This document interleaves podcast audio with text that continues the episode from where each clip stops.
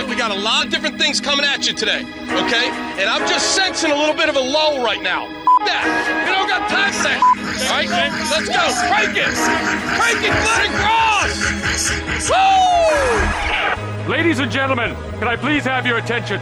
I've just been handed an urgent and horrifying news story. And I need all of you to stop what you're doing and listen. You're listening to Rock Chalk Sports Talk with Derek Johnson and Nick Springer on FM 1017 and 1320 KLWN. Depend on it. Hey, what's happening? Welcome into another edition of Rock Chalk Sports Talk with Nick Springer. I'm Derek Johnson. Hey. And on today's edition of the show, we're going to be joined by Shreyas Laddha at 340 to talk a little KU basketball, talk a little Grady Dick. Uh, we have our Chiefs offseason preview. We'll look at the offense coming up in the 4 o'clock hour, some Big 12 men's basketball conversation. Dan Fitzgerald, the KU baseball head coach, going to join us at 5.05 after they uh, won their opening season series last week down in Texas against Valparaiso. And then another edition of Florida Man Mad Libs a little go. bit after that. So, uh, starting off the show here, this is something I remember the show did last year, and uh, it ended up being a fun little conversation, I think, that came out of it. So, we're going to do it again today. We're also going to do it tomorrow. Uh, one thing we did last year, we did we did a drafting of reasons why Kansas will win the title and why they won't win the title. So basically, what are their uh, what are the biggest strengths that could lead to them winning a national championship? What are their their potential fatal flaws that you know if they do lose in the NCAA tournament, we're going to look back on it in the aftermath and go, yeah, kind of made sense when you see that deficiency that they've shown all season. Okay. And, and well, it is- gonna, I mean, they're going to win, so there's yeah, no I point mean, in drafting why it, they're going to lose. It is a bit of a. Well, we'll do the uh, we'll do the reasons why KU wouldn't win a title to open up tomorrow's show. Today we're going to do the positive note. Why KU Okay. will win go. a title, right? Got to set the show off positively. Yeah. So uh, biggest reasons why they will win a title, and we're going to draft different reasons. You can come up with whatever reason you want. You can I don't know. You can pull a Scott Drew reason and say, well, they're KU. They'll get all the calls. That's a joke. Please don't Okay. be mad at me. Um, Kansas City. Yeah, you could say that. Hey, they'll they'll have like home court advantage, basically. You know, whatever whatever reason you want to go with. Okay. And I am nice enough. I will give you the first pick. We don't we don't need to serpentine this. Okay. No need to, this isn't like a you know competitive Okay. draft. So uh, I will let you have the first pick. What what is uh, a reason why KU can win the title? All right. I'm I'm between two options here, and I think I am going to with my first pick. I'm going to select Bill Self. Best Great coach, reason. Yeah. Best coach in the country. He gets it done. He's he's so consistent in March. With I mean, this dude gets to the Elite Eight half the times he goes to the tournament. Oh, by the way, he's never been lower than a four seed ever. And that Ever. ain't changing this year. KU could KU could lose their next three games in the Big 12 tournament game. And they They're still, still getting like a three seed, right? two, yeah, two or three. Yeah. yeah. Um, so I'm gonna take I'm gonna take my boy Bill. No, I, th- I think that's probably as good of a reason as you could have. You have the best coach in the sport. Yes. And, you know, one thing that has been a commonality when you look at some of the other best coaches in college basketball history, Okay. they've all had a a run where maybe over a four or five year period, it's incredible. Like Coach K had the four straight Final Four appearances Yeah. and they won I think two titles out of it in like the 90s. Um for Florida won back to back. Florida won back to back. Yeah, uh Villanova had that run with yeah. with uh, John Wright. Calipari made four straight Final Fours. Uh I don't know. You you go through and there there are usually these runs for these guys and I wonder that's what Bill Self is about to be on and as much as I have discussed the fact that it's so hard to repeat and you don't see it anymore, you're in a position that you have a real chance to do it. Even further to that point about not repeating and, and it being difficult is, I think in the since like the 70s, it's only happened four times, right? And of all those four times, the common theme of those teams that repeated was they brought back a significant majority of their production from the team that won it the first year. That's the complete opposite No. of this Kansas team. So, like, if Bill Self were to win the national title again this year with this KU team, it's more impressive, I think, probably than those other teams. I Yeah, mean, you look at like like Florida, for example. Florida brought back like ninety like five five percent. first round picks Yeah. and they brought them all back. Yeah, they brought back like ninety five percent of their scoring. you know, That doesn't I mean, happen. exactly. Right? So meanwhile, on the flip side, you look at Kansas. They lost like eighty percent of their scoring. You lose Ochai. You lose CB. You lose Dave, the guy that won you the national championship with the with the bucket. You lose uh, Remy Martin, who was instrumental in the run at least, right? Like, like if if Bill Self is able to maneuver this team to another to a consecutive national title, this might be the most impressive two year run of any team ever. I don't know, like pre, like since the tournament has expanded to sixty four teams or sixty eight teams, whatever. no, I, I think that's right. I mean, because Because I mean, obviously you have like UCLA and the 19, you have less than thirty percent of your scoring But from they, what it was the last tournament year. was like thirty teams when they Right, did it. Like, right. pff, give me a break. no, when UCLA was Dude, going John on their run, it was like actually teams overrated and he year. sucks. John Wooden's actually overrated and he sucks.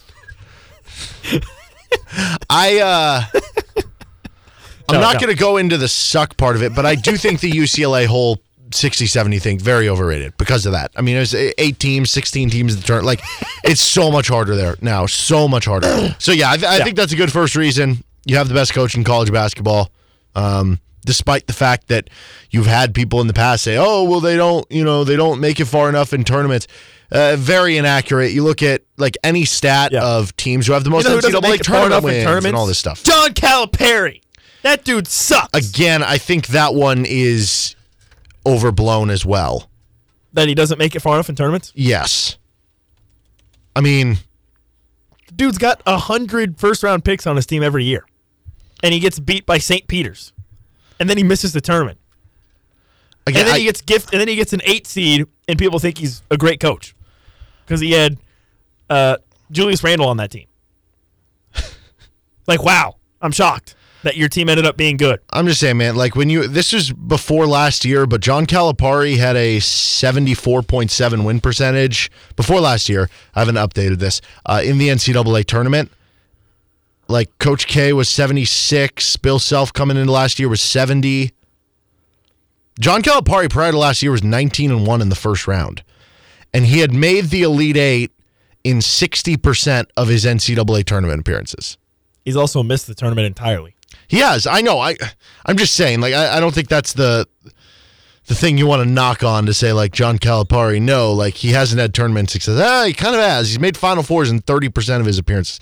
Um, anyway, with Bill you Self, miss the tournament, that is a big knock. I think, I, I agree. especially at a I- blue blood school. I just you're, you're moving the bar here, but yeah, Bill Self has made the Elite Eight in 11 NCAA tournaments. He's been in the tournament 23 times. So, Fifty percent, basically. and yeah, A little under 50%. You're not going to win every Elite Eight game, but also like with as good as KU has been, some of their Elite Eight struggles in the past, you feel like that's going to revert to the norm, which is going to see them win more of these Elite Eights, which we've seen over the last couple here. So uh, yeah. Anyway, Bill Self, uh, good first pick. Okay, I will go with. Hmm. There's a couple good ones. I mean, I, I'm tempted to take the fact that it's just wide open this year, but Yeah. what I'm really gonna go with is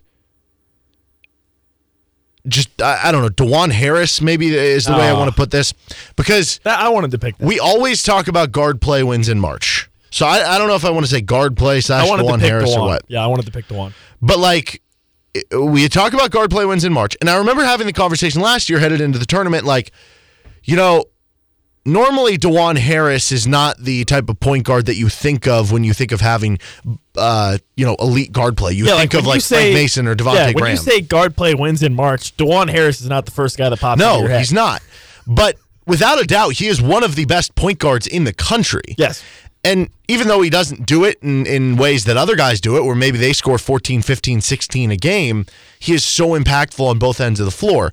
And I remember going into last year in the NCAA tournament, sitting there looking looking across the country and going, who is the best point guard in the country?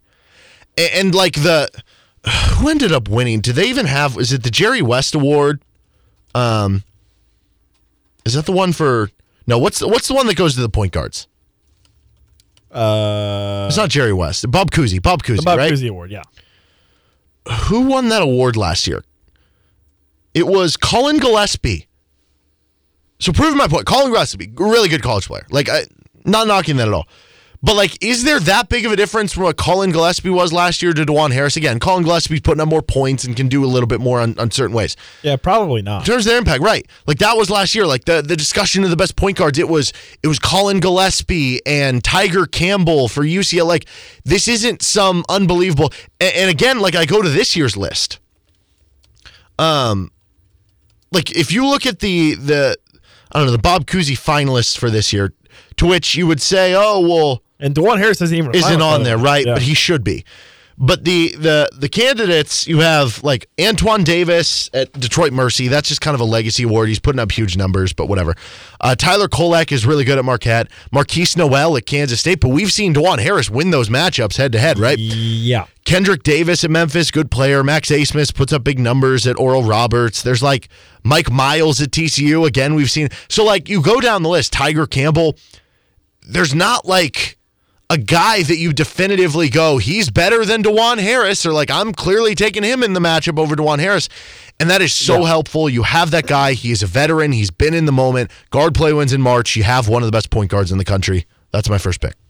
I I really that was the pick that I was torn between. I was either going to take Bill Self or I was going to take that Mm-hmm. uh, because that was yeah I 100 percent agree with everything you said. I think I think that's a good reason why. All right, so uh, I'm looking at the options. It is wide open. That's an interesting option, but I don't. Okay, listen, I'll just say this. I feel like for the most part, most years there is at one point in the year some discourse about well actually maybe it's kind of wide open this year Oh well, we we need to do a draft in March of Like- um, March isms where it's Yes. saying wide open. The bubble is softer than ever. Uh, you know, survive in advance. Just different terms that, that we I hit mean on like i feel like every You are right. year every year leading up to the tournament At some point, it does happen, probably. the discourse pops up where well actually the tournament's just wide open anybody you're can win the tournament yeah anybody can win the tournament that's why it's a tournament but don't you think What? though? There still are certain years, like for instance, where you no know, i know there were some years where it was like 2014, 15, where you have Kentucky, Yeah, Wisconsin, it's like- Arizona. You know, gonzaga is a team that everyone thinks is going to win or yeah, like two years ago, Baylor and Gonzaga. It was pretty clear that was not wide open, and those Yeah. teams ended up meeting for the title game, right? yeah So there, there are there are some, But but, yeah, this, this year, year I don't know. This year, it's it's it's open. Is it wide open? Hard to say. It's semi open. What do you think? What do you on a scale of open to wide open? What do you think we fall? We're falling here. I think it's pretty wide open. Okay. Yeah. Well, I don't know. That's kind of a lame. I think that's a cop out pick, though. Honestly, so Okay. pick something else. Uh, I will go with the. I'll go with the wings. I'm going to go with Mm-hmm. Grady and Jalen. Uh, just having great wing play. I mean, you look at how Kansas won the title last year. Great wings, CB and Och, right? So we know what Jalen can do. Obviously, I think the concern with Grady is like, is is Grady going to be turned on for five, six consecutive games? Probably not, because he hasn't really even done that in the regular season. So you hope he shows up, obviously, for some of the games. But Jalen's been the model of consistency, generally speaking. Okay. Actually, I was thinking about this. Jalen is going through a bit of a. Sh- I don't think slump is the right word. I mean, 12 and a half points per game over the last five. He's Yeah. definitely dipped, but that's good.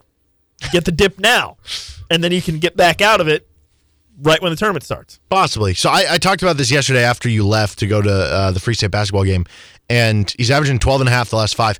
Okay. The positive to that is Ochai Agbaji did the same thing, and he ended up making everything in the Final Four. Yeah. Um, the negative is that he still did struggle in like the first couple rounds of the NCAA tournament. Yeah. So it took him a little bit to get out of it.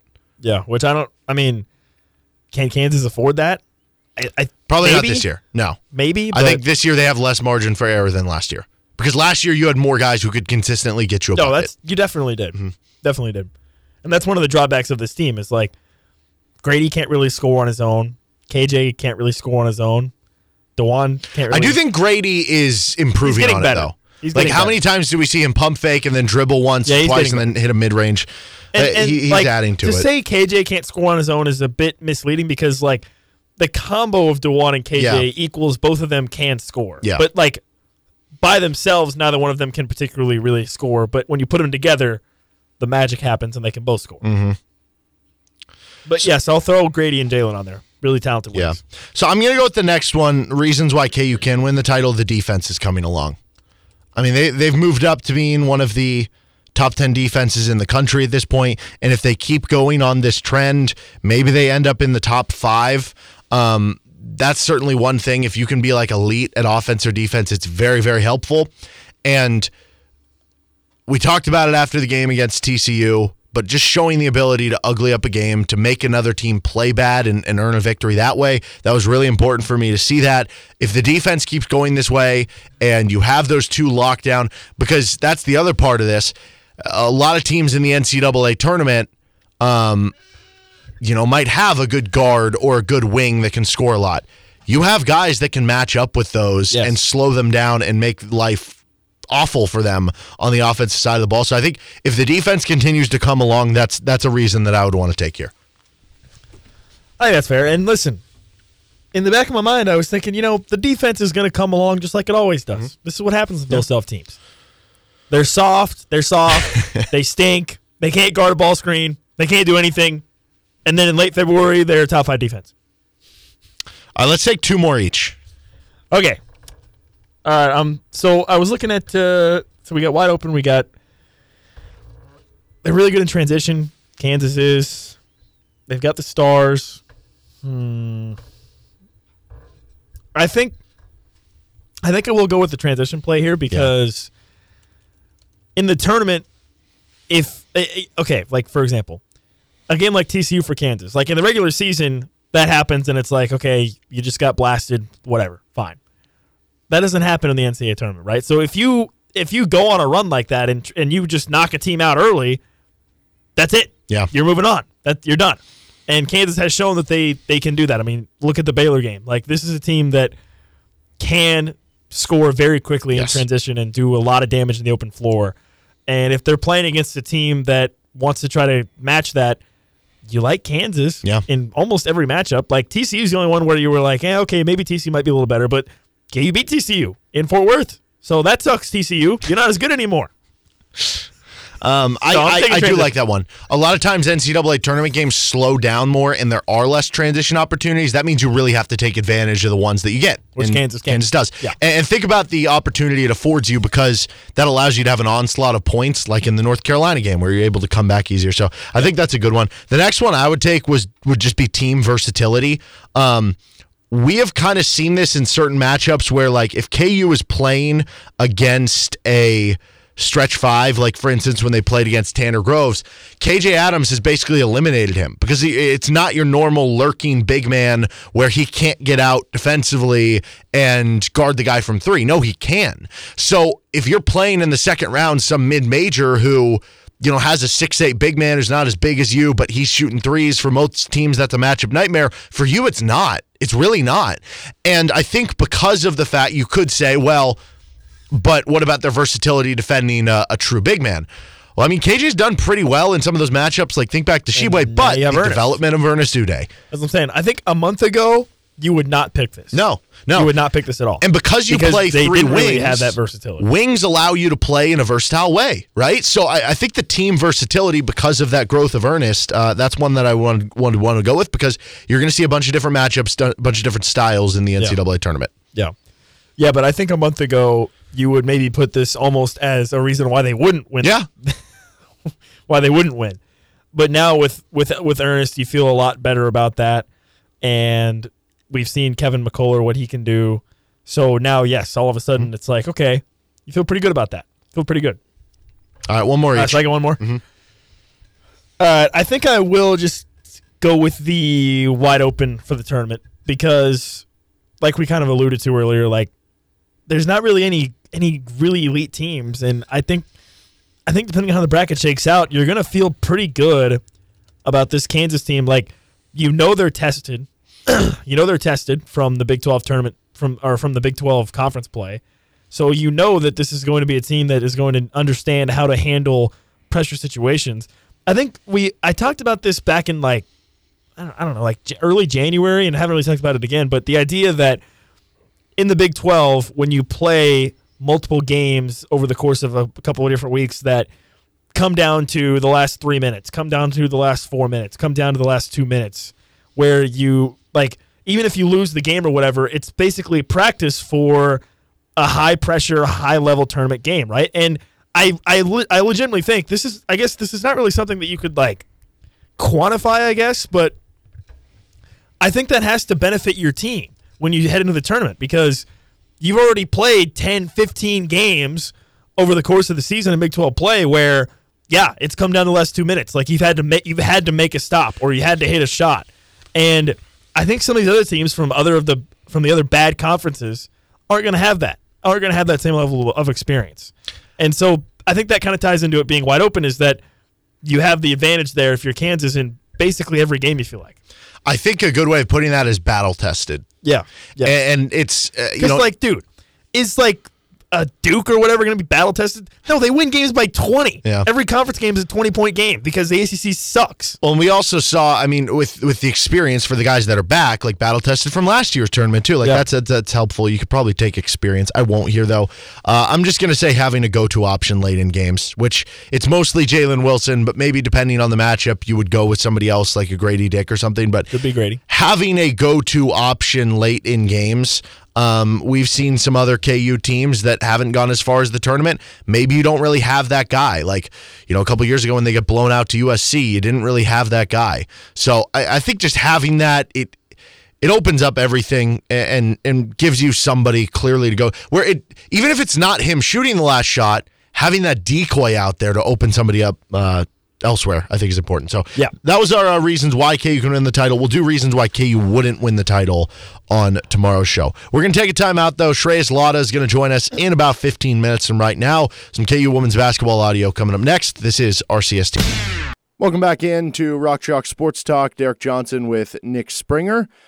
And uh, now joined by Shreyas Laddha of the Kansas City Star, which highly recommend checking out his latest feature on Grady Dick. He also uh, has, you know, work up from after the TCU game and whatnot. But uh, we'll get into that Grady Dick feature because it was really good, and I, I want to discuss that. But I guess first things first here, KU takes down TCU on Monday night, 63 to 58.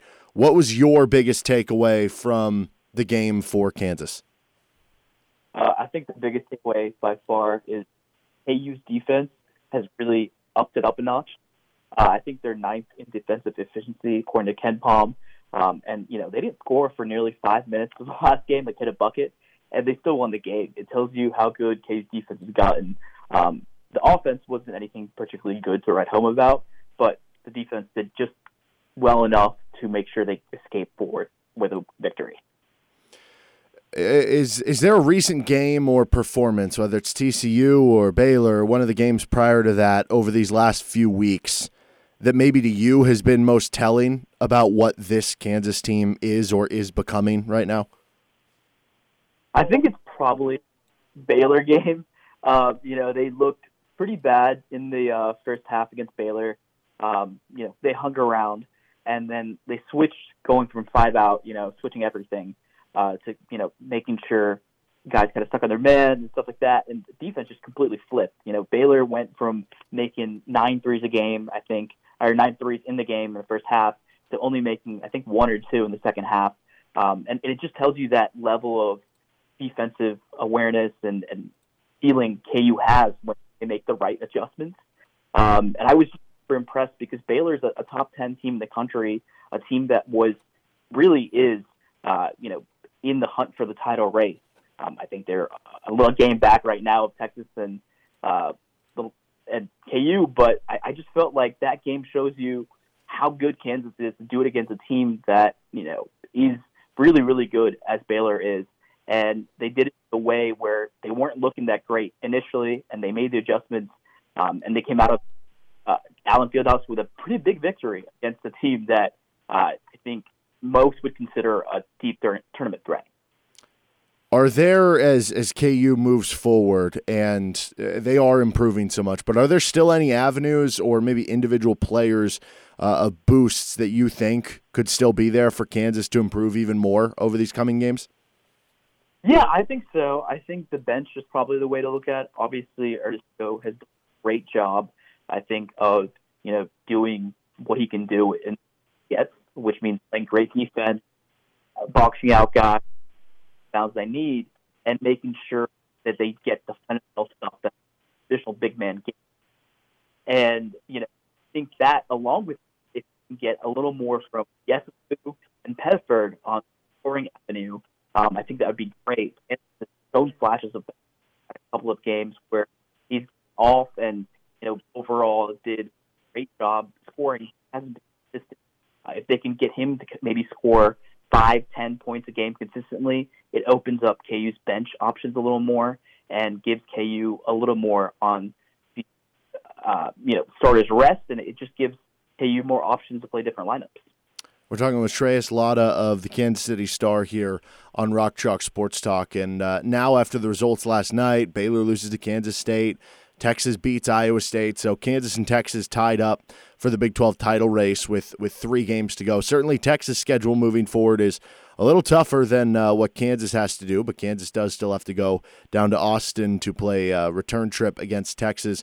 What to you feels like the most logical or the most likely scenario to happen here for the Big 12? And, and what do you think is KU's best path to, to winning the Big 12 here? Obviously, KU's path is probably out, but in the scenario they don't do that, you want to, if you're a Jayhawks fan, you hope Texas loses a game uh, before the, that final showdown in Austin. Uh, because at that point, if Texas loses a game and Kansas takes care of business against West Virginia and Texas Tech, at home, which uh, I think a KU fan, uh, Adam, found a great stat in the Bill Self era. In the last two home games, they're 38 and zero. They haven't lost uh, in the last two home games. Um, and obviously, West Virginia and Texas Tech on the lower end of the conference, so you expect the Kansas to take care of those games. Um, at that point, if they take care of those games, Texas drops one of either Baylor or TCU. They have at least a share of the title at that point. And if they win, they obviously win outright the title. So what you're looking at, the most likely scenario is I think something like that happens where Texas drops one of those games. KenPom projects Texas to drop both of those games. And funnily enough, they think Texas will win at home naturally uh, against Kansas. But in that scenario, it won't matter because Texas has dropped both games, Kansas has won out, and Tex- uh, Kansas wins the conference. Um, I think there's a weird scenario where if Kansas goes one and two with that one win being against Texas, and Texas loses 0 and three, and theoretically Baylor goes three and zero, and Kansas State goes three and zero. It could be a three-way tie for the conference, but I don't see that happening. I think a lot would have to go right for Kansas State and Baylor, and wrong for Kansas and uh, Texas overall.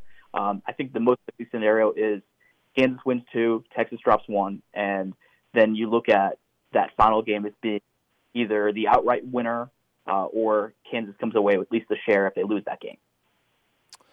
Uh, KU takes on West Virginia on Saturday. Second meeting with the Mountaineers. First one was was played in Morgantown, and that was one of KU's easier wins earlier on in the season. Is there anything that sticks out to you about the second matchup with uh, West Virginia coming into town on Saturday? Yeah, absolutely. I mean, West Virginia looks uh, a little better at points than they did last season, uh, earlier in the season. Sorry, and uh, their offense is 17th efficiency rank on and KenPom, so obviously they, they're going to get KU fits in that realm. Uh, but Kansas did a really good job last time of keeping them off the boards. Uh, this West Virginia team is a pretty physical team, um, and they do a decent job of rebounding. I think they're top 30 in the nation in offensive rebounding percentage. And uh, so if Kansas can really do what they did last time, Jalen Wilson, I think, had 12, 13 rebounds that game. Uh, if they can keep West Virginia off the boards and uh, kind of keep track of Stevenson, they should walk out of there with, I think, a pretty, pretty decent margin of victory. Uh, I think West Virginia just doesn't have the uh, defensive firepower up with Kansas's offense. And uh, I think the way to victory for Kansas is limiting West Virginia on the boards and quieting down the West Virginia offense that's led by uh, a tremendous guard in Stevenson. Uh, we're talking with Shreyas Laddha. Again, check out his latest piece. Uh, well, I guess not latest at this point with uh, the KU TCU game and everything and some of those Big 12 title scenarios, but uh, just wrote an awesome feature on Grady Dick, who uh, certainly seems like he's trending toward being a one and done. Uh, what was maybe something as, as, you were writing the story, as you were collecting all this information and doing interviews, was there something that maybe surprised you most about Grady Dick? I think, you know, that, that answer where I asked him – like, what do you want your legacy to be at Kansas? And he was very like, I want to be remembered as the guy who did all the dirty work. You know, who did whatever can they can do, he can do to win. I thought that was a really telling scenario. I you know like there is you know I asked him point blank. You know, do you expect to you know go to the NBA draft this and that? And he was like, I'm not thinking about it right now. Like obviously I appreciate that you know I'm being ranked in the lottery and all that, but he's like my whole focus right now is making sure KU comes out with another title. Um, he's like, I can figure out all that stuff after the season. Uh, but I, I was really impressed with his, you know, kind of tenacity to really go out there and want to be this guy that's not just known as a shooter. I think we've seen that throughout the season where there's been games where Grady's been ice cold from three and, and you know, just the entire floor, but he's gone out and gotten 10, 12 rebounds a game, done what he needs to do, or had a couple of key steals, and that's helped, you know, turn the momentum around for Kansas in some games. Um, and I, I've just been super impressed because you don't see a lot of what he does on the court in a freshman. He has tremendous basketball IQ, and uh, you know his work ethic is, I think, second to none. I think uh, for a, and I just came away impressed with a kid who seems to have it a lot more figured out than I did at 18 years old or 19 years old, um, which I thought was really great, and, and I think is a great sign for um, obviously him moving forward, but just kind of a testament to how he's been raised. And um, you know, I I, I think he, Kansas got a really special player in Grady Dick, and you don't get a lot of those players that good this young uh, between his maturity and his just play style and overall play um, as a freshman. Well, I know uh, a conversation that was had before the season, and there have been different mentions of this about how you know, he kind of came into Kansas almost expecting to be a, a two year player, and that was kind of the plan for him. Um, I know, like you said, when you asked him about it, he he said he wasn't really focused on it. But if you had to if you had to chalk up a percentage uh, that Grady Dick returns to Kansas next year, because I mean, you don't really see guys who are projected to be lottery picks come back to school really anymore. Uh, what per- what percentage would you give that?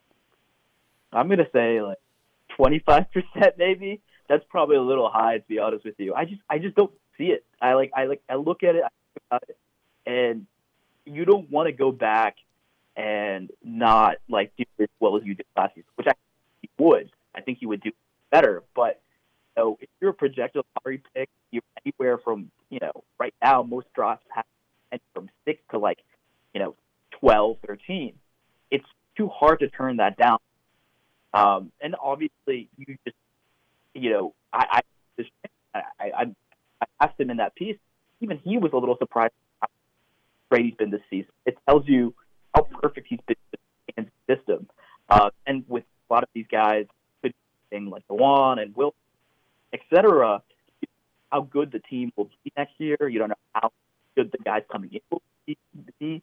So you just want to go out there and guaranteed. And you know, like, every mock draft that I Grady's trending upward. So I think it's just really hard to turn that off. Uh, and I think obviously there are some things to improve on, like lateral quickness, times, but he's showcased an ability to get needed. Um, his lateral is one of the top recommendation according to uh, his dad and, and with the um, kind of test for it. Uh, but like just overall, I think you look at it and you think of where he is and what to improve on. I think it makes most sense to go the NBA. Obviously, not his family is going to make that judgment call, but I think most likely ends up Talking with Shreyas Laddha of the Kansas City Star. Again, you can you can kind of check out that uh, article and that feature in the Star and at kansascity.com. Well, you're an NBA guy too, right? You, you, like watching the NBA. What what do you kind of envision Grady Dick looking like in his pro career?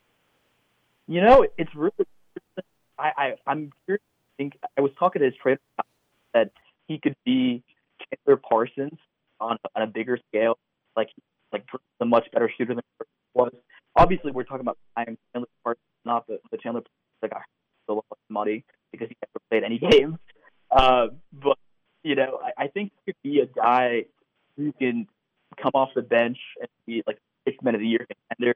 Um, if his defense continues to get better, he focuses his ability to create the ball. He could be that guy who could be the scorer on a championship team. Um, you know, I could see like if he works on it showcase his uh, talent stuff like that. The that Ray Allen uh, late in tenure at you know, Boston, where he puts up per game, plays pretty good defense, uh, and has that the ball with offense, in his hands. We have seen a ton of cases. He's one of the, the guys that guys in that can create offense with the ball. Um, I want to see that or I think he can be superstar or star, but his shooting ability can keep him you know, around in the NBA for a very long time. Uh, I think the big thing for him, Houston putting up defense, how can he showcase um, how good his offense is? And if it is, he can be a primary ball handler, make, you know, pair the raw, do that without turning it over. You could see a guy who's a star a couple of times, uh, just works on that. But that's kind of how I project.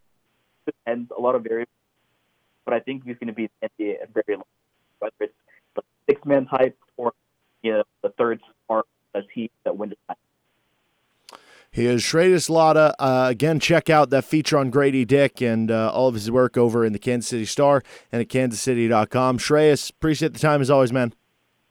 Thanks for having me.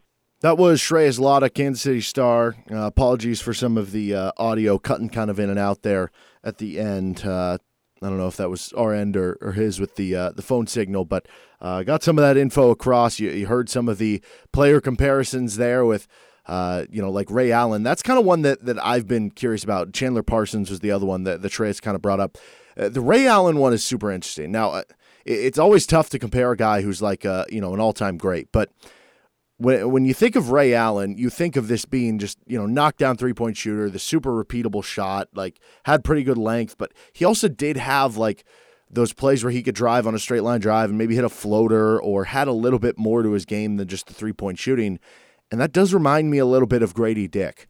Um, so I I don't think that's that crazy of a comparison there. Just when you look at you know profiling somebody out what does he compare to? And that has been something that uh, he's reminded me a little bit of so far in his college career one hour down, two to go. We are going to get to our Chiefs offseason preview of the offense. We got some Big 12 basketball talk. Dan Fitzgerald, the KU baseball coach, is going to join us in the 5 o'clock hour. Another edition of Florida Man Mad Libs. All that to come here on Rock Chalk Sports Talk. With Nick Springer, I'm Derek Johnson. This is RCST on FM 1017, 1320 KLWN, KLWN.com, the KLWN app. Depend on it.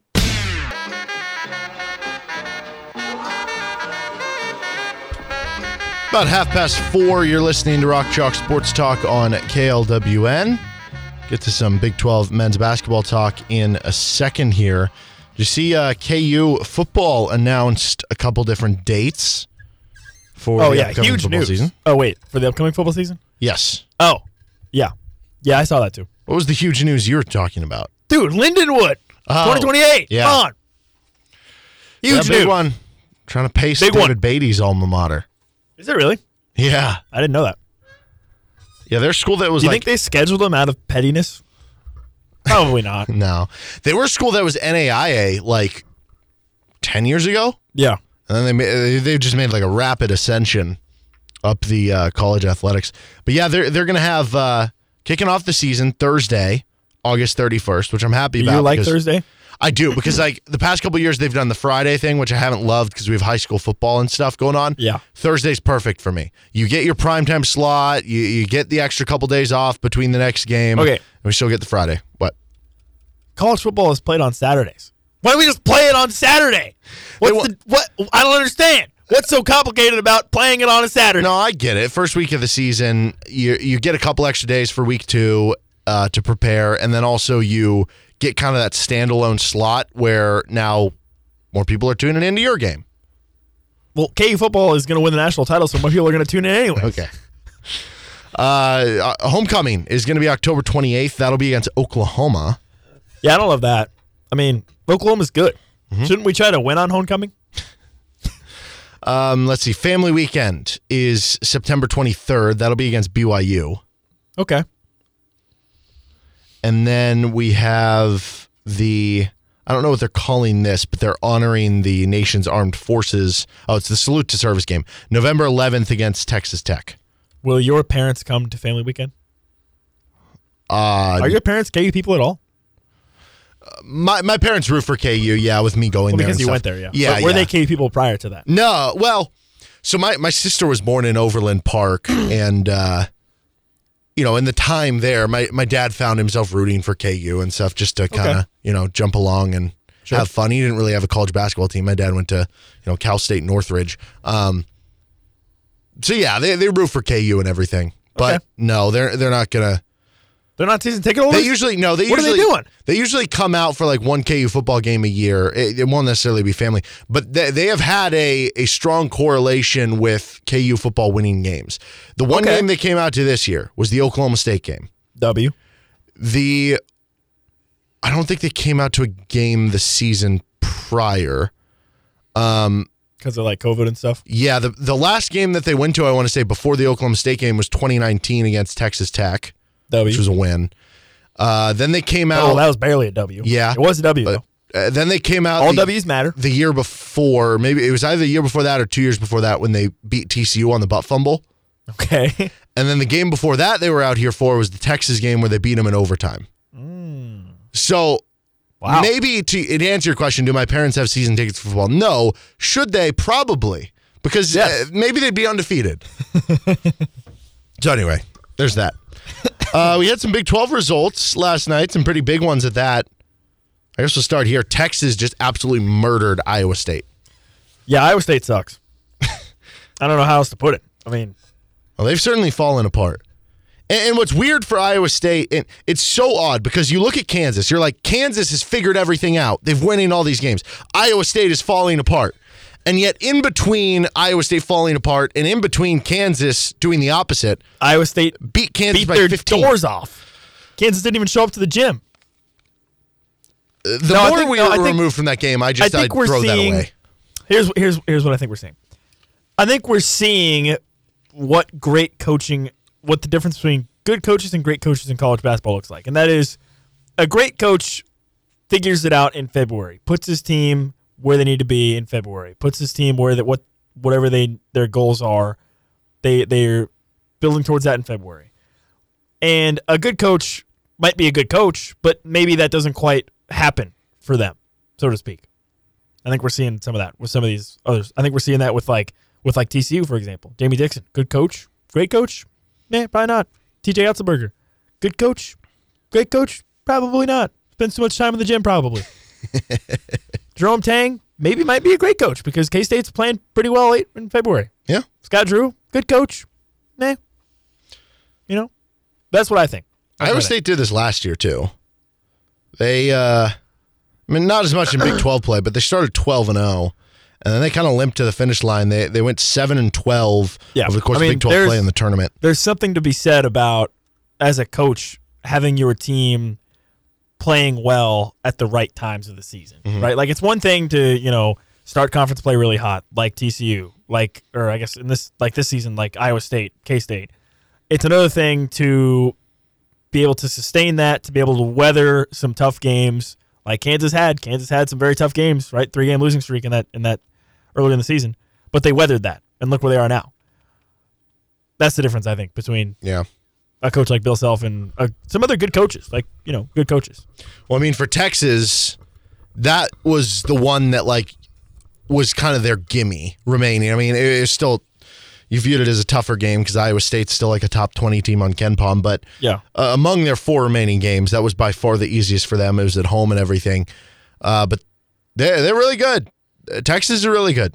Texas is really good, and after all the Chris Beard stuff, I think people kind of looked away from them a little bit. But besides Chris Beard, like they had assembled a very talented roster. Just besides Chris Beard, Yeah. and now I think we are seeing that a little bit with how they can just overpower some teams. Are Like you worried at all that they're going to win out, Texas? I think they could. Am I worried? No. If they win at Baylor on Saturday, will you start to be a little concerned? So if they win at Baylor on Saturday, then they got TCU at home. then can uh, at TCU, At TCU? and then Kansas. But I think the idea that's going Yeah, through my head is, no, oh, I they have at Baylor and at TCU. Of course, well, they'll lose one of I those. mean, but TCU sucks now. But that's the thing. If they win at Baylor, I'm going to view it as well. I thought going in they'd lose one or two, and that might still not change. But now the the extra game is gone. Like they have to lose at TCU, or Kansas is going to have to win in Austin. Yes.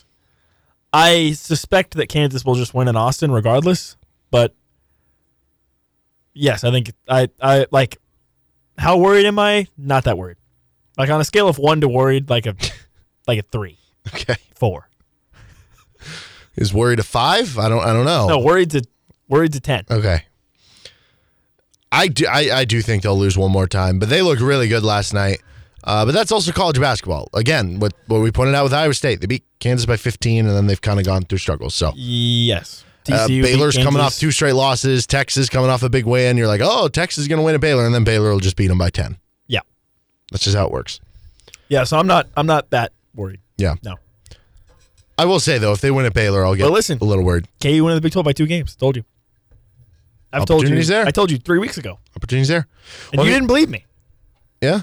Oh, the opportunities there too. That like, what if what if Texas loses both their next two? What if they lose at Baylor and at TCU, and Kansas goes into the game in Austin? and They're like, we're going to rest our starters. No. They would never do that, and, nor have they ever done that under Bill Self. But hypothetically, you could, because you'd have the the Big Twelve Just clinched roll outright, out MJ, Bobby, right? uh, Ernest. Joe, Ernest, and I don't know. Clemence at the four if he's healthy. if he's healthy.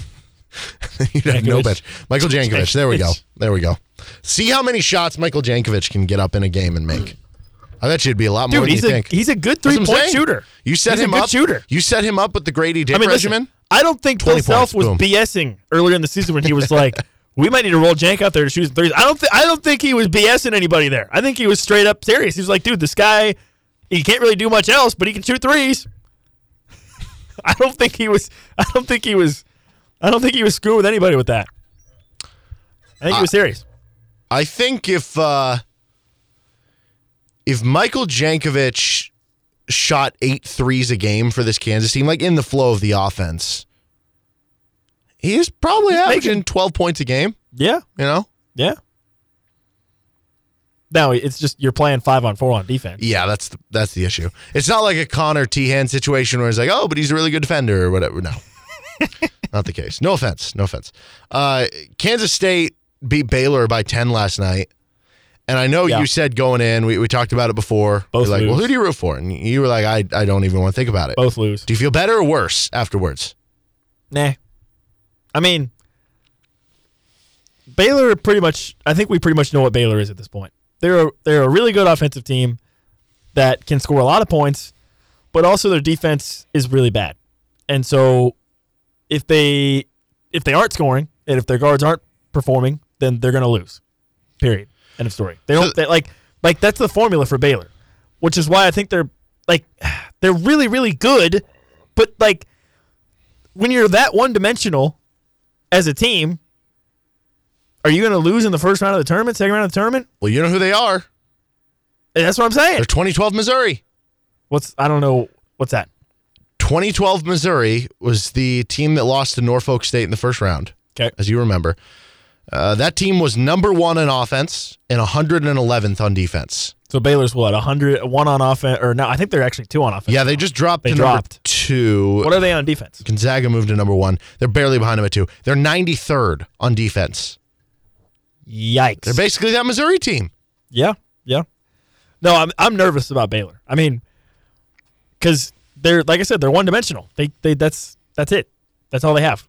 They have three And they- elite guards. They'll be the team too that like in the first half, Like they could easily win their first game in the tournament, like yes, ninety to 30 60, points. and then lose in the next game. Well, and then they'll get up in the first half of their second game like 15, and everybody will be like, "Holy cow, this team's going to the Final Four," and then they'll lose the game. Yes. right? Yeah. So I, I don't know what to think of that. I uh, it is interesting though that K State and Baylor are now tied for that basically second slot. It's technically tied third. Yeah. Uh, in the Big Twelve.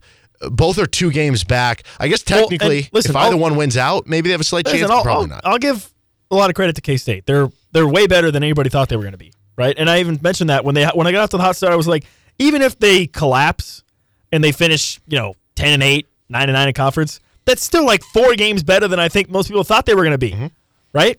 So they're still in a really good spot, and they're probably going to be a three or four seed in the NCAA tournament. I mean, they were three already. Now they won this game. What if they get a two seed? They're not going to get a two seed. We'll see. I don't think. Baylor's probably dropped off the two line. They don't. They're not deserving of a two seed. I don't think. They were three in the reveal. They just beat Baylor, who was the two. That would I would be kind of triggered by that actually. well, I, I do think that basically puts the official fork in Baylor because Baylor it wasn't looking great As like for them Big 12 title? Yeah, Yeah, but they're like done. They're done.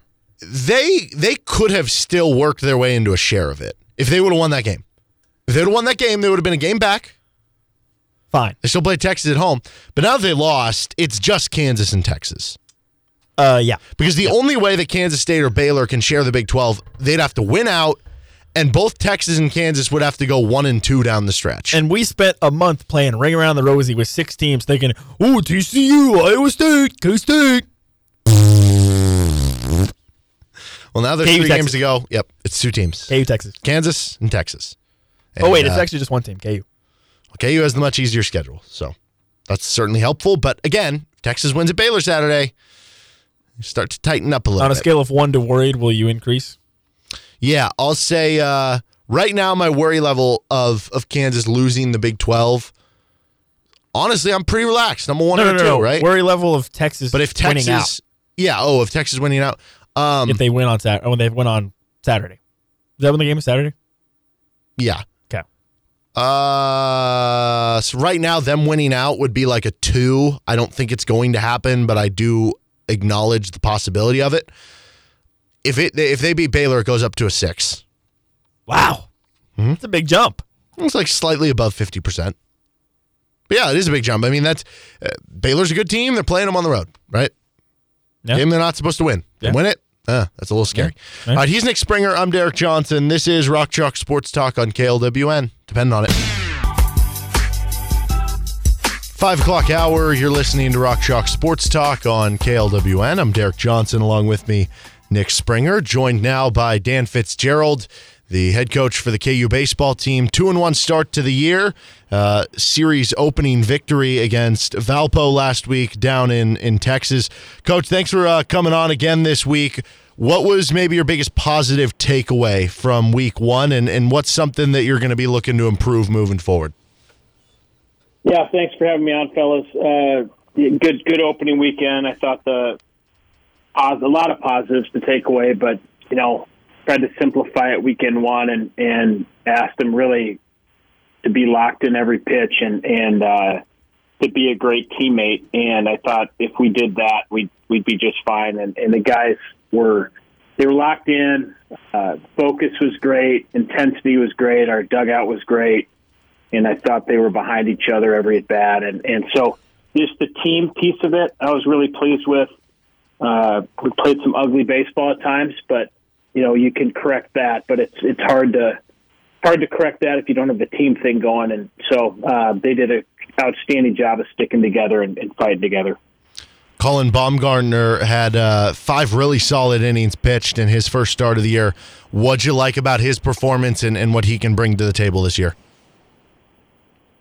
Yeah, I mean, Colin is a steady, steady performer, and and I like the six punch outs and no walks. I mean, I a, a no walk start is always a um, always a good thing. So I, I I love the fact he you know he gave up a run, three hits over five, and you know six punch outs, but I thought he was in control and you know just set the tone and really showed I think the rest of our staff like, hey, here's how you prepare and here's how you go out and attack hitters. So yeah, he did exactly what a number one does.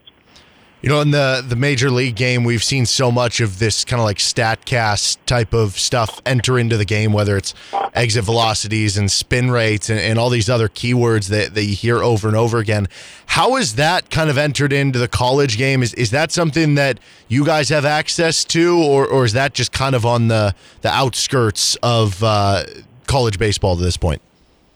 No, you know, I think a lot of that actually originated in the college game, and I was kind of front seat to a lot of that stuff at, at Dallas Baptist University with a guy by the name of Wes Johnson, who went on to be the Minnesota Twins pitching coach, and now is at LSU. And and we were started using you TrackMan at a uh, in a pretty cool way at, at a time when you know TrackMan was in some stadiums, but not really being used by the colleges, and we started kind of digging heavy into it and uh, now it's taken off. So it's everything you see in the big leagues we have access to. Obviously, their sample sizes are a lot bigger because they've got you know 162 game season, but also you know all the spring training games, all the instruct games, and then each organization with you know low A, double A, triple A, and, and everything else. So uh, their sample sizes are bigger, and, and their data we end up stealing a lot of their their uh, I guess data points because they're they're able to collect things so much faster. But no, all that stuff is alive and well in college, and it's really changed the game, and, and some for the better and some for the worse. You know, they're they're uh, you know the launch angle stuff and elevating the ball like that's very true over 162 games when you know you have a guy that's going to strike out 150 times, but he's also going to hit 60 home runs. Well, that's a little bit different in college. Like guys don't the strikeout isn't as big, and, and obviously the home run isn't either. So there's definitely obviously uh, there's definitely trickle down, but um, very very similar. Coach, you took this job back in the summer. I, I'm curious, just what was going through your mind? What was the emotional state of your mind stepping on the field for the first time on Friday night for that first game of the season? Yeah, you know, it was exciting. I think the course of 20 years or whatever that I've done this, you know, I've slowly brainwashed myself into practicing what I preach of t- taking a day at a time. And, and, you know, I think sometimes as coaches we say stuff and, and, uh, you know, I think as a young coach, you'd say something like that to a player and then find yourself racing ahead six months to your first game. And, you know, I, I just years ago kind of got myself into a, a, a spot mentally of I just really don't allow myself to go a whole lot down the line when it comes to I just don't want to miss anything in the preparation today uh, or tomorrow for our game on on Friday. So, yeah, at game time, it felt normal. It felt like just another game, and then you know, uh, obviously the responsibility is a little different. I haven't been a head coach in ten years, so you, a little bit different. Uh, you know, going to bring the lineup card out there, and um, there's certainly some excitement and some. Uh, there's always drama on opening day with you know pictures and a billion parents and you know the guys are amped up. So there was some of that but but to be really honest it just it it, it was fun like just another day of baseball with playing someone else with a different uniform on. So it, it actually felt really good. You took the game on friday night lost on saturday but came back on sunday with the win. What did you like or what did you what did you like from your team i guess in responding to the game on saturday and coming back to, to win the series on sunday? Well yeah saturday we were terrible and and uh really just super clunky.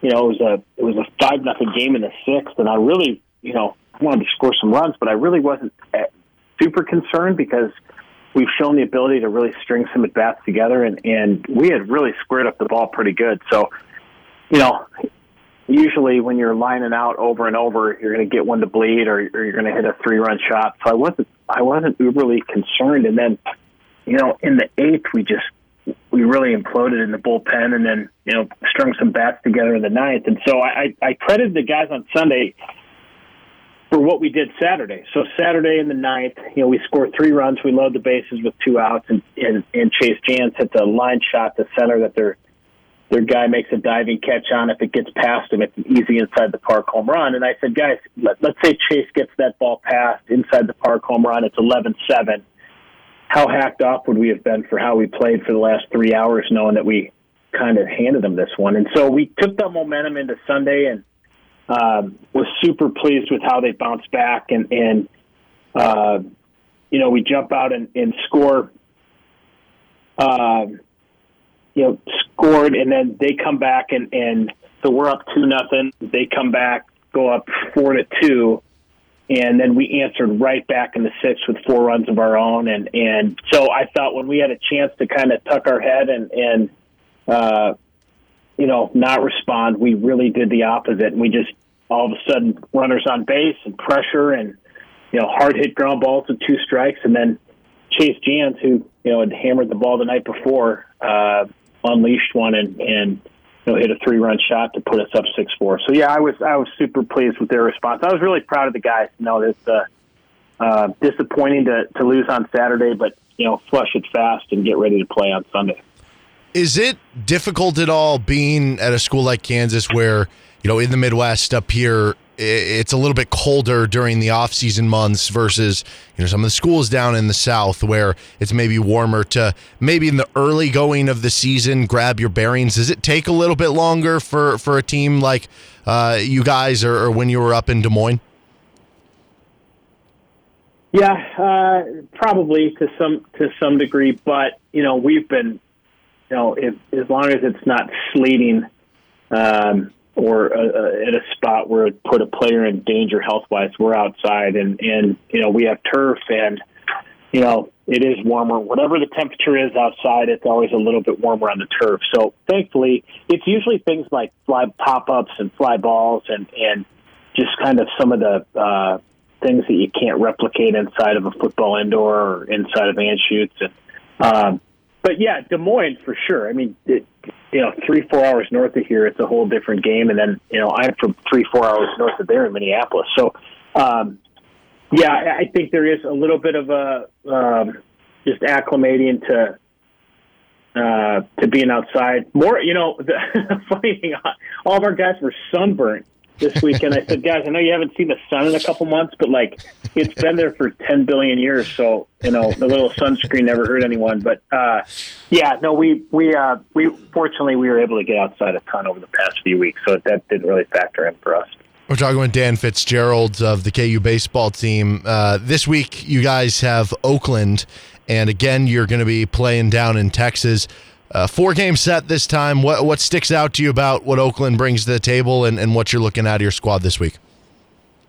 Yeah, Oakland, uh, you know, played down at Lamar this past weekend and, and played them tough in all three games.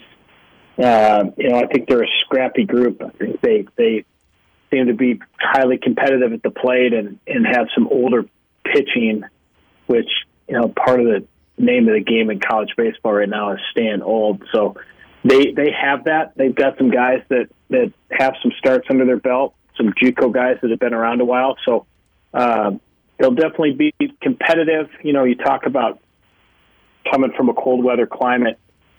You know, I promise they haven't been out as much as we have. So uh, we'll try to use that to our advantage. But they're they're a good team. You know, last year they they put together a thirty some win season, and you know, a team that coaching staff that recruits hard, and and uh, you know that's the thing I've told these guys. It doesn't really matter who you're playing. Uh, everyone's good. Everyone recruits hard. Everyone everyone's developing. Uh, we've just got to do a good job playing the baseball. And you know, it sounds so coach speak, but it, it really is true. Like if we could just play the situation, play the count, and and play against the ball, and not get caught up in whether it's you know Oakland or Valparaiso or if it's someone in the Big 12 or the SEC or whatever. It really is just a faceless opponent and in, in a situation you got to work through.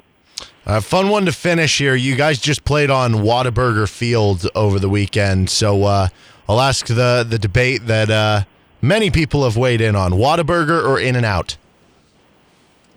Well, you know, I've got nine years of Texas blood in me, and so I've got to say Whataburger. And, and you know, I there was an In and Out in uh, in Dallas, but uh, there was a Whataburger not far from where we lived, and and uh, my boys, I brought my boys through that drive-through at Whataburger in in Grand Prairie, Texas, probably as much as anyone in the world has. So yeah, I'm, I'm Whataburger all the way. I'm in and out's good, but Whataburger all day long. There we go. Well, Coach, I appreciate the time again, and uh, good luck this weekend in, in, another series against Oklahoma in the four game set, or Oakland, excuse me. Yeah. Thanks, fellas. Rock chalk. All right. That's Dan Fitzgerald, head coach for the KU baseball team. You can catch all their action against Oakland in the upcoming week. They'll be back home uh, the week after. So uh, you'll certainly want to check out things for uh, KU playing their uh, home opener here in just a few weeks. All right. This is Rock Chalk Sports Talk. We're going to switch gears Nick Springer. I'm Derek Johnson. Florida Man Mad Libs next undercover police officer, all while wearing a shirt that said Coke on it. Ever wondered just how crazy headlines can get? And now the Broward Sheriff's Office is looking into this one. So if you recognize the defecating deviant dropping deuces on driveways, give Broward Crime Stoppers a call. Our headline experts have you covered. 42 year old man was arrested for riding his bicycle on the front lawn of a Naples home and telling a woman inside he was an FBI agent. This is Florida Man Mad Libs with Derek Johnson, Nick Springer, and Sam Speck on Rock Chalk Sports Talk.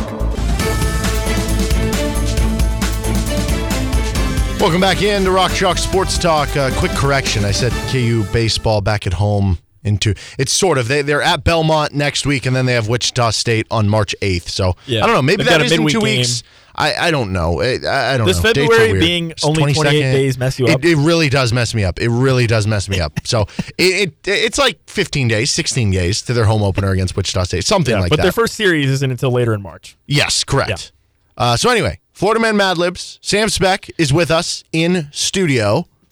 What's up? Let's do it. Week Yo. number 11. That's right. We are just a couple of weeks. Nick is actually stretching Yeah, away. in case He anyone pulling forgot, away. Derek is a loser. And So- I just felt bad. I stinks. won the first season. Yeah, that's I, I what it didn't is. want to blow him out. You know. well, and again, so if you're Blah not, blah uh, blah blah. If you're not aware, here's how it works. We have a 12 week season, and then the 13th week is championship, and we'll see what the boys. Uh, uh, Derek has a lot of making. yeah, I got to some do. ground to make up. So we got a lot of making up to do before we The get to era 13. of Nick Springer's. here. However, it's we're we're not shamed to betting odds and What? odds and things like that. So if we get to work week 13, it's up to you. Do you Oh. want to do double or not? Oh, yeah, yeah, we'll- we'll- like we'll that? spice it up probably. That's uh, okay. We'll so probably spice we it may up. spice it up, but as of right now, we are on week 11 of season two, and this is how it works. Of course, for you at home, we really encourage you to be a part of the game because that's the point. These two will decide which redacted word that belongs in the correct headline. Which, by the way, these are. Com- completely legitimate headlines that uh, actually surprisingly enough all four of these have been compiled from the last week. So the last seven days. Majority like of them that. come out of florida. The majority of them again it makes it a little bit easier. But the first round of course will only have one redacted word. It's only worth one point. And then the next three will be worth three points. However there will only be two redacted words. But if you get them both correct obviously you get the three points. So at home I would like to keep uh, i- i- you to have you uh, keep your own scoreboard and and uh, follow along and be a part of this. But as of right now, again, Nick, right now in season two, in a good lead. But are you boys ready for week number eleven? Are we born ready? Yes. ready. All right, here we go. And again, like I said, it is pretty it's pretty easy to find them out of the state of Florida. So we'll start with that. Florida man uses a blank in attempt to rob a Publix. And a Publix is like a Yeah, Isn't that's like a that's clothing their store? big grocery store. yeah, it's Oh. like Yeah. A, it's like a store. It's like an Oh, Aldi or a Publix or a. but it's like Maybe. it's it's. Have you a seen lot of people Hang on a like. second. I, It's I've like been this to a article, Publix. so it's no, like no, no, Dillard's I've or just been to a Publix. Okay, or so you haven't seen this. Um, like Walmart. So Like no, an East Coast uh, it's, it's like if you combined a Dillon's with like a deli. Dylan has a deli, No, but like a, a deli that people actually go to and consistently buy like sandwiches. legit East like a Coast sandwich deli. Yes. Oh, and they, they have all sorts of other stuff. Like people do sometimes at Dillon's, but like a lot of people go and eat lunch at like a Publix. So All right. So again, Florida man uses a blank in his attempt to rob a Publix, but Okay. it is either a dog, a stapler, or a banana in his attempt to rob a Publix. okay, So again, there's there's a lot of there's a lot of avenues you can go down Yeah. here. Okay. What are you guys thinking? I feel like it's not dog. yeah, I think it's either banana or stapler. that was my thought. So my thought is that he's I have, using I the have banana. multiple thoughts. So I think he's using the banana and he's doing the thing where he's got it like Yep, under his yep, shirt. That's exactly what I right. was Ah, I yeah, He's got it I in see. his The pocket, shape- the shape and he's of it. using Yes. it as a gun. Now stapler, he could still do that with. You can open it up, or you can keep it right. Yeah. Um. You could also just use the stapler as a weapon. Exactly. Right. I mean, what if you have a lot of options. a with stapler or staple gun? What if it's the yeah? What if Ooh. it's the Just a type of stapler. stapler Just where a- it, uh, you it can like the- you the can like fire the listed. staples? You know what I'm saying? Yeah, staple like, gun. No, no, no. But you can like, can't you just? I it's don't a staple gun? Okay, never mind. Well, I mean, same thing with a nail gun. Like a, a nail gun, yes, is threatening, but at the same time, there's a lot that you have to do for it in order for it to work. just like a staple. Sir, gun. do you have an outlet for me to plug in? Yeah, exactly. Nail gun. You're about to be in trouble if you don't. No, uh, but the the word that was used was either banana, I'm I'm banana. Banana. or dog. So between Just to be different from Derek, I'm gonna pick stapler. Okay, so Nick's gonna go with stapler, and Derek locking in with banana, which again makes sense because we had one with about finger guns the other day, which again is just about the shape. But here it is, Yeah. full unredacted word. First round, Florida man uses a stapler in his attempt to rob a Publix. So yes, indeed, it was a stapler. In context, uh, he didn't get very far. In fact, it was non-threatening. There was no injuries reported. Nothing really much happened there. I like to include the context, by the way. Uh, yeah, I but, don't. uh, yeah, it, it- it That's a puzzling one. it is stapler again. I don't know if you've ever, unfortunately, maybe accidentally stapled yourself, but it doesn't Oh, it feel sucks. good. I mean, it doesn't yeah, feel it great. doesn't feel great. Yeah, but so you like, could have used it. I mean, it. it's not like a Yeah, if I was like your your opportunities for wielding it are limited. right. yeah, very much so. Very much so. But very Nick- small surface area that you have to hit them with too. Exact. Well, and that's a good point. But Nick comes away with one point, one to zero after fair. the first round, and now we've got again a potential for three points. And why I say three points, and that means you get the whole thing right, but you have the potential to maybe come away with one point. Sam is certain that he's going to stump So- both of us on one. on point. one of them. Yeah. I'm. I. By the way, Sam came in before the segment and said that he was going to. Yeah. but we'll see. We'll see. We'll I'll, see. I'll have to do something then because I can't. I did come in high and tidy, didn't I? I came in was No, overly. Yeah, no, it was confident. fighting gotta- words. Fighting okay. words. Yeah. Where- well, where's the wager though? Why did I come in here without a wager? I, I- gotta- I, bet something. I don't know. That's- okay, that- well, we'll that's get on you, anyway. But uh, Florida man doing blank at an intersection allegedly hits a patrol car with his blank, then flees on foot. So again, this is kind of a mouthful. okay. But this is 100% a legitimate headline. And here's the first redacted word a Florida man doing either push ups, the Macarena, or donuts at an intersection allegedly hits patrol car with his blank, then flees on foot. Okay. okay. So, well, Macarena, push ups, donuts. that's the donuts first one. makes the most logical sense. Yeah, because the, the 'Cause then second you- half 'cause of the this second half- implies that he's getting out of something. Or like going yeah, on foot. yeah, fleeing on foot. right? Yeah. So the, the implication would be that he he's doing donuts and he hits the patrol car with like his with his car or whatever. Yeah. Right. But what if he was like in his car doing the Macarena? What if he had? What if he had? Uh, no, no, no, no, no. Or he's What on a if he- bike or something. No. What if he had the? What if he had the maracas and he was doing it and he like flung it at the at the car at the at the patrol car? That would be the best day. You see what I'm saying? Yeah. I still am going to go donuts, though. Donuts, okay. I don't really. Derek I don't really. Donuts. I'm, I I don't see the avenue for push-ups to be the answer here. that would be a weird one. like No. I'm not. I'm trying to figure out what like. Because, yeah, if he's fleeing on He's doing foot, push- well- it's clearly he was in something that I'm wasn't on foot. Okay, though. here's what I'm envisioning. I'm envisioning that this guy was on foot to begin with. I think he would never was in. a But then car. I don't think they would mention he fleed on foot afterwards. But you, you know, you make your own decision. What if he? Derek's locking what in if the it was like uh, I, I don't know a, a bicycle or a moped or something? I don't think that's I don't, not on foot. I don't think he was on it. No, but I'm saying I don't think he was. I don't think he was in a car. He was either oh, Okay, doing that's donuts, Yeah, push it, I might- am it might be, a- it might be a bike or something. I'm something. picking scooter, the motor Macarena. scooter. I'm So, picking the oh, Macarena. he's going to the Macarena. I like it. Okay, so a Florida man again doing either push-ups, the Macarena, donuts at an intersection, was allegedly, or excuse me, allegedly hit a patrol car with a shopping cart, a bat, ah. or his vehicle, then flees on foot.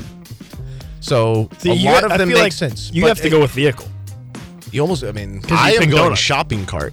are you really? I think this guy was Doing at an donuts intersection with doing a donuts shopping with cart? a shopping cart, got away from him and hit the. How? He was like, "Oh no, I'm in How do trouble!" you do and donuts ran in a shopping cart? Just like any vehicle. That's actually a you don't do legitimate them very question. well. What do you That's mean? Why the cart gets No, away? wait. What do you mean? Just like near the vehicle? There- It's not a vehicle. It has wheels, there's doesn't no, There's no motor aspect. You're to not going to be doing burning the rubber. donuts. You can't. You can't spin your your shopping cart in a circle. Yeah, but it's that's about not burning donuts. rubber. Like you even said Uh, it's about. I, I don't know. I don't know. I don't want to get Shopping it. cart. Okay, Okay, so Derek's that's locking his shopping cart, but again, it's a bat. I'm right, you owe me $200. He could have All right, so allegedly here's- hit the cop car Okay. with a bat, his own So, vehicle, or a shopping. Here's cart. here's what I'm thinking. I think it could be his own vehicle because maybe maybe I'm wrong. Maybe he was doing the Macarena in his car and he like I don't know hit the gas or something accidentally and rammed into the cop car or something or like you know what I mean. Like like maybe this guy was just so into the dance that he just you know what I mean. Now I think the bat option would be like You're really stuck on this. I think the Macarena bat here, option like- would be that he was doing the dance in the intersection, minding his own business, and somebody like honked at him or was like, "Dude, what are you doing? Like, get out of the intersection." And he was like, "Dude, I'm I'm I'm living my life. I'm dancing here." And he said, "Just now, what I don't understand is I'm not quite sure where the baseball bat would come, like why he would have it to begin with." Uh, it could be So in the I think- back of a car. Could I be in the shopping cart. Could be he might just be hanging on to it again. For those gonna at home, I'm gonna go with vehicle. Okay, allegedly patro- uh, hits the patrol car it, with either a car, a bat, or a shopping cart. Then he flees on foot. Both of you come away with a foot. Uh, Derek on the first one. Florida man doing donuts at an intersection allegedly hit patrol car with his vehicle, then flees on foot. So it was simple.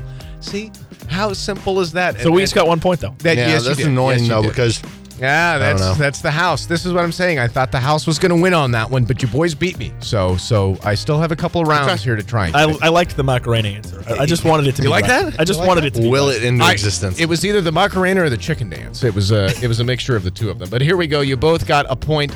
Um, right now, Derek with a 2-1 slim lead here in week number 11. But let's go to it. Florida man drove through a blank, damages blank, then crashed into a house. So everybody's fine. The guy is probably a little injured. He's probably a little banged up after his car accident. But here's the first redacted word. Of course, round two has two redacted words. So we'll get to the second one in a moment. But a Florida man drove through a school, a cemetery, or a retirement home, damages a blank, then crashed into a home. So this is this is already. I mean, we've taken a left is turn. Yeah. This we've taken a left turn. But like I said, context wise, I do do a lot of reading into these ever since my first week mistake. All no right, one so was injured. Off the We're top fine. of my head, I think cemetery sticks out. But the thing about cemeteries is like, are there normally ho- like a lot of homes nearby a cemetery? Like if he crashed into a home after Mm. There's driving less through, homes, but usually there's going to be You think some. It's like living next to an think there's some? airport. Yeah, it's like it's Yeah. there's less, but they are there. you think it would still be there? Because Yeah. like, okay, the retirement home, that just I don't see how that's possible. I don't see how that's possible. I mean, retirement homes are usually pretty large buildings. So you're telling me this dude like literally drove like but through same the thing whole with the school. How did he drive through the school? Well, maybe he just drove through like I think it's part of cemetery. it. I think maybe, it's a cemetery. Maybe he just drove through part of it. No, Sam said nobody's like injured or whatever. Nope. See, So that, see, if it's a retirement home, the old people can't get out of the way fast enough. Right, So and somebody probably would have school got that's ran over. not- That's it's a, I mean, too big. I'm, I'm going. Maybe he What? just Cemetery. popped the front wall though. Like it doesn't mean they have to get out of the way. Like it's not like they had to dodge something. You know, I mean, a I good don't know. There are some Uh, crazy the- stories. the Okay, so school, yeah. Derek on cemetery. Is that what you said? Yep. I Okay, Nick. I think I'm gonna go with cemetery also. Okay, so both Nick Coward. And Derek walking in on cemetery there. Florida man drove Scoreboard. through either, again, a retirement home, a cemetery, or a school. Then he damages a cafeteria, headstones, or the entrance. Then crashed into a house. See, this was not nice of you. This is tough. I because told you, you 'Cause now we're purposely kinda all these locked three in. answers I are told locked you the into house different is gonna answers. on the finally first win. one. yeah, yeah. That's The that's, house is is going to finally win. Again, This is tough. I mean, it could easily be the entrance to the cemetery. Yeah. Maybe ran through the And gate. The headstones, though. phonetically speaking. No, I is- no, I The know. cafeteria would have gone with the school, but like, Yeah, or, Or the, a or the retirement retirement home. Yeah, you can have got- a cafeteria they've in a got retirement certain home. areas. true. Maybe there's a cafeteria. There might the be cemetery. headstones at the retirement So wait, retirement home too. wait, can you re- can you reread the whole headline? Maybe here? there's a cafeteria Florida the man drove a blank, or excuse me, drove through a blank, damages blank, then crashed into a Okay. house. So again, Florida man drove through a blank. Maybe there's you a guys went on cafeteria. cemetery, then damages something, either the entrance, the cafeteria, or the headstones. Then crashed into a house. Maybe there's So- a cafeteria at the cemetery. what? Dude, you're going to a funeral and you need some No. refreshment. oh my goodness! Maybe there's maybe there's headstones at I the think we'll just end home. it there. Who knows? um, no, I. so you both, you guys both went. What are to you going with. Derek? I'm gonna- Headstones, I'm gonna do cafeteria. cafeteria. I think my first one's wrong. Oh, okay. But okay. you've already locked in, so he Yep. can't go back. I'm just gonna. I'm Pick hoping you okay. go 0 for two and I go one for two. I'm just gonna pick. I'm gonna pick the entrance then, the entrance. Wow. okay. because the, and if I was wrong on the cemetery, maybe the entrance was right. Well, here it is. Florida man drove through a cemetery. Good job, boys. So both of you guys got it. Nice. Nice point for him. Damages the headstones. Okay. Then was- crashed into yeah. house. Man. So I got you on the second one there, but We you got both baited came there. away. Yeah, we did. You both came away. He's with one, He's gone so- simple on the second answer. The Yeah. last two. See? Yeah. See, I'm Yeah. trying Is to that the make- trend, or is now the third one going to be the No, no, no, no. throw it away? Third one's about gonna be totally different. I bet. So here we go. Florida man going 115 miles an hour yells blank to deputy, then blanks. So the second one, very short, very short and simple. Love it. yeah, Florida man, Expecting you to like keep talking, and then it was just, nope. That's it. Florida man going 150 miles an hour yells 115 by the way yells either F you which again I'm trying to be uh, Yeah. uh, y- you Fun university. PG. God bless America, or I'm sorry to a deputy, as uh, then he blinks. So again, a Florida man going 115 miles an hour yells either I'm sorry, F you, God bless America to the deputy, then blinks. And we'll get to the Well, I'm, second I'm one. gonna let you pick first because I I'm You do. behind You have a so. three two lead. So what do we got? Three two All right, I lead. think it's either God bless America or I'm sorry. you don't think an Okay. F you would have Those come are out? my two guesses as well. I so think I'm, okay. I'm just I gonna think take it might be I'm sorry because maybe like maybe his wife is pregnant. Yeah. and, that she- was my and he's thought. trying to get her to the hospital. Okay. And he's like, dude, I'm sorry. I Yep. listen. This is more important than a speeding ticket. I'm sorry. We got to get there. Now, and then the guy America wanted me, and this is Florida. You know, that's just classic. just classic. Yeah. But so- I, oh. I'm gonna go with I'm sorry. Okay. Oh, he's that was gonna I'm be my guess as well. But I need. Well, I guess it could be different on the second one. You're still up by one. Three two, right? No, he's up one. He's oh, up I'm one. up one. I'm up one. I'm up three to two. Yeah, yeah, that's right. Shoot, man. I, I could just go different on the second one and keep this one the same. Uh, Decisions. We're gonna go. God bless America. God bless America. Oh. It is, it is Florida then. Oh. I'll tell you what. So again, Florida man going 115 miles an hour, obviously pulled over and then escorted from his vehicle, yells either God bless America, F you, or I'm sorry to the deputy. Then he gets hit by a car, Oh, runs away, or flees into a swamp. what? So we can go with the simple one. Yeah. He just ran away. I'm going flees into the swamp. Flees- that it that is goes Florida. better with the God bless America. God bless this guy America. is just he's just Probably had an evading the American law flag. at all possible. Oh you know. my dude, what? He's a free man. I have no idea what Just to wants think. to live in the swamp. He's not gonna be free much longer. No, he got caught. He was arrested Oh. shortly after. I do Okay, like well- reading the context to some of these. By the Let's see. Runs away. Gets hit by a car. That's the gets hit by a car is pretty morbid. I don't know if I want to pick that one. Everybody's fine though. I mean, again, okay. I, I if don't. everybody's fine, I might pick it then. I made those mistakes week two. Uh, you know what? I did one. Gets hit by a car. I'll pick Wow, you're you're a jerk. Nick's gonna lock in with gets hit by a car. Ah, come on, fine. He said he's fine. Give me something good. Here's what it is, and you guys beat me in the bet because the house didn't win because Nick did get the first one. Florida man going 115 miles an hour yells, "I'm sorry" to the deputy. But he was literally just running away. So I tried to beat. Just you. ran away. I was trying to beat you with simplicity this week. Oh, I I, like really that. was. I really was. That was rude. and and uh, That's, another W. But Nick coming away with a win, four two. Hey, Derek, the best part of winning ugly, winning. I think I have to win out. I don't know. I think actually that might have clinched it for you. You're gonna We'll- no. we'll- you're gonna we'll- have to do we- like a we'll- shutout. Yeah, we'll do next like a week. put up or shut up Okay. thing Or for the, one's for worth the double or something? Yeah, yeah, That's yeah. what it is. Yeah. Final week. Again, we're going to be moving to week 12 next week for regular season, which is the final, and then week 13 is the championship. But we got to wrap things up. Thank you, boys, for All right, including we me. We now go fun. live to the number one loser, Derek That's Johnson. right. I won the first on time. Thoughts See you boys loss. next week. I won the first time, and this time is uh, an asterisk. It's a Mickey Mouse season. Doesn't count. He's Nick Springer. I'm Derek Johnson. That's Florida Man Mad Libs. This is RCST on KLWN. Depend on Thanks for listening to the Best of RCST podcast. And a reminder, you can catch our show Monday through Friday from 3 to 6 live on KLWN in Lawrence, 101.7 FM, 1320 AM, or anywhere you're online at klwn.com or the KLWN app. Thanks for listening.